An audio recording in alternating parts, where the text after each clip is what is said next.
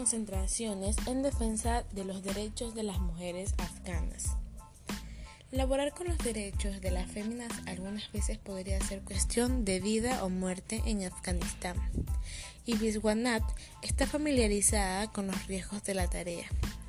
Las damas que escapan de la violencia doméstica tienen la posibilidad de afrontar amenazas de muerte o temer abducciones por miembros del núcleo familiar determinados a llevarlas de regreso con sus esposos o sus suegros abusivos.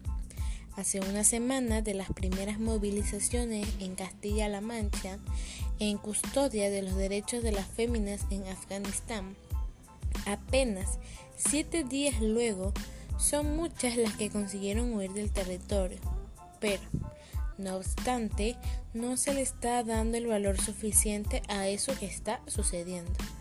Aseguran a partir de la red feminista de Castilla-La Mancha que por esto ha decidido convocar una totalmente nueva concentración en custodia de los derechos de las chicas y damas afganas. Según explican, las concentraciones de este viernes además buscan visibilizar que Afganistán no es el exclusivo territorio que vulnera y atenta a los derechos de las féminas. Esto no es una cuestión aislada. Hay muchas naciones en nuestro alrededor por buenas interacciones económicas, como es la situación de Arabia Saudí o de Qatar, donde las féminas sufren un sistema similar.